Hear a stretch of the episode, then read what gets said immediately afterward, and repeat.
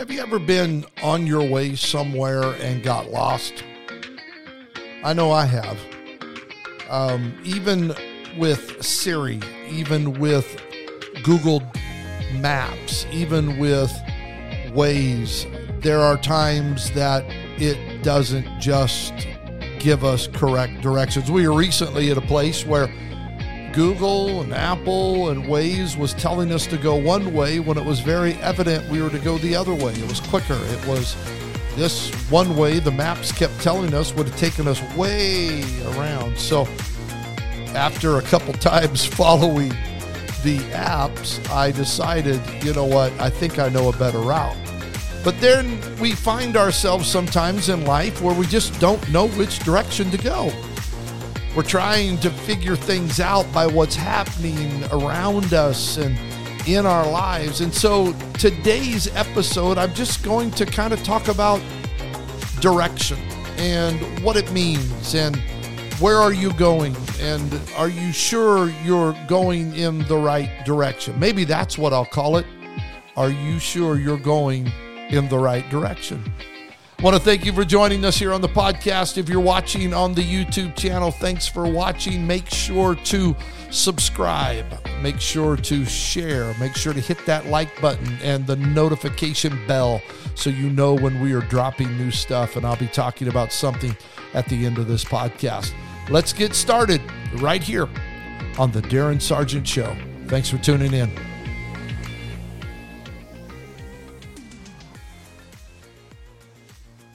Think we all want to know where we're going. I have taken many a road trip in my life with our children growing up. We loved road trips. Road trips were the I think the planning was almost as fun as the actual trip at times. I can remember one time our family jumping in the car and driving up the one freeway on the coast of California going into the Monterey Carmel area, spending a few days there, spending a few days in San Francisco, and then making our way over to Yosemite and enjoying the beauty of that area and all that it offers, and then coming back down into San Diego. It's hard to beat when you live in San Diego back then. It, it's hard to beat going someplace, but and and getting something extra special. But that was a special trip. I can take you to times we would go to Idaho and we'd go to Texas and we would go to various places and pile in the minivan and head on out. I think we all have stories we could tell about those moments in our life, but I think life comes at us sometimes in such a way that it may rock us back on our heels and we're trying to figure out where we're going. Life is a truly, life is a great training ground. It's a great training ground for what truly matters to us. It teaches us things that we never thought we would learn. And sometimes we think we are heading into maybe a difficult season or a storm to learn one thing, but God uses that storm or that situation to teach us something altogether different, to teach us what really matters in life and where we're actually heading. We all want to arrive. I think we all want to arrive at a meaningful place to do things with our lives that truly make a difference. At least I do. And I know many of you that listen to this podcast and watch this podcast feel the same way. We want to make a difference. But one thing I've noticed, eh, one thing I've noticed in this journey called life is God is far more interested in changing us than he is necessarily in using us. what do you mean by that? I simply mean to be used by God. That's important, but it's only temporal. But to be changed by God, that's eternal. Ephesians chapter 2 verse 10 states that we are God's workmanship, his masterpiece. The word for workmanship there is poema. It's where we get our word poem from. The New Living Translation says this, for we are God's masterpiece. He has created us anew in Christ Jesus so we can do the good things he has planned for us long ago. Now, even though we are all born with a purpose and we are called to do good works, God is far more interested in who we are than what we do. I'm afraid sometimes that we we focus too much on our own agenda, our own plans, that we try to speed up the process of becoming more like Jesus or more successful. If we can just accomplish this in my life, if I can just learn quicker, it'll make me a better person. But God wants us, before He wants our service, we have to discover that He wants us we have to discover who we are in Christ before we try to do anything for Christ. And if we follow this process, then we won't need what we do for Him to necessarily define who we are. We have to understand that this is so this is so vital. Too many people try to define their identity by what they do, all the while disregarding who they truly are in Christ. And the process God wants to take us through starts in the inward man. God molding and shaping us for his purposes and his plans.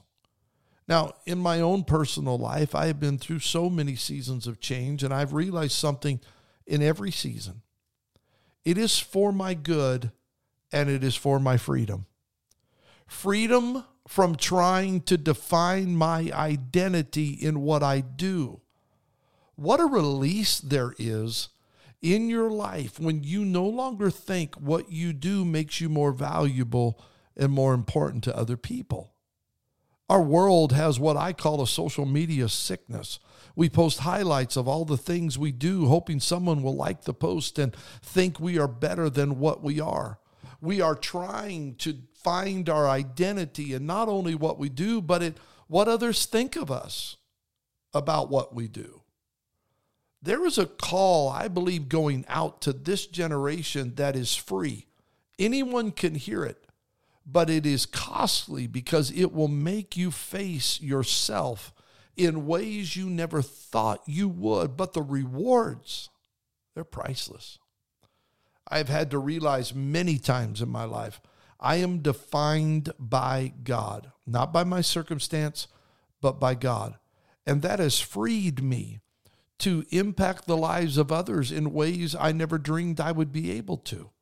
Because when you no longer care how you are viewed by others who want to put you in a box of their choosing, you are free to follow God to places that He has for you that will blow your ever loving mind. You know, the big thing in today's world is these dream destination weddings we take that into real life, I'm afraid. If I can just get to this destination, this dream destination, then my life will be perfect. And if I can just land that position in that job and do this, all my problems will go away. If I can just meet that one person, if I can just move to this one location, everything's going to be fixed in my life. If I can just do this one thing. Hear me a new destination is not necessarily a fulfilled destiny. Can I say that again? Come on, choir. A new destination is not necessarily a fulfilled destiny. Destinations seldom deliver what we think they will deliver. We get there, and guess what? We still have the same issues. We arrive at said destination and still feel frustrated and confused, hurt and bewildered because the issue wasn't the place or the job or the vacation or the house or the new person or the new car. The issue is right here. Even though you reach the new destination, you still got to deal with you. This is why I stated what I did earlier. God wants to work in you because He is more interested in you, who you are becoming much more than in what you are achieving or where you may be arriving. Time, say that with me, time is what is needed to develop and create things that are valuable. It takes time for a diamond to be formed. It takes time for a pearl that started out as nothing, that was nothing but an irritant in the oyster to become a pearl. That's the journey of life. It can be irritating, it can be difficult, it can be treacherous, it can be troublesome, but that's what is needed from for you and I to be formed into the person God wants us to become. That makes me think that maybe the journey, the path of life needs to be the destination instead of some tranquil tropical paradise somewhere where the sun is always shining and there's no rain and there's no thunderstorms and there's no trouble. I refuse to look at my difficulties as outside forces always trying to do me harm. The Bible says, Count it all joy when you face trials.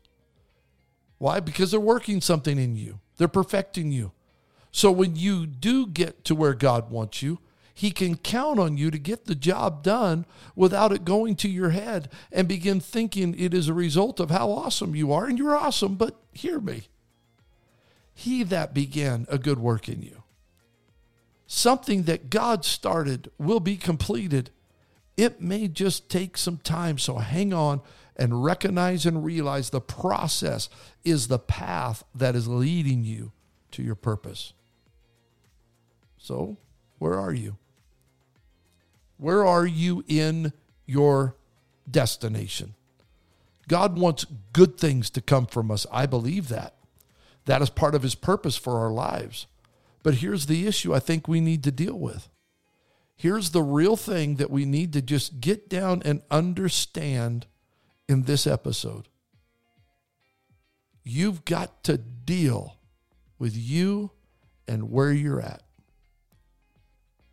God wants good things to come from you.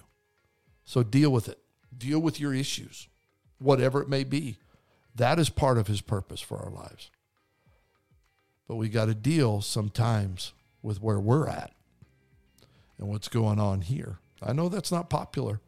I know we want everything to be just dandy.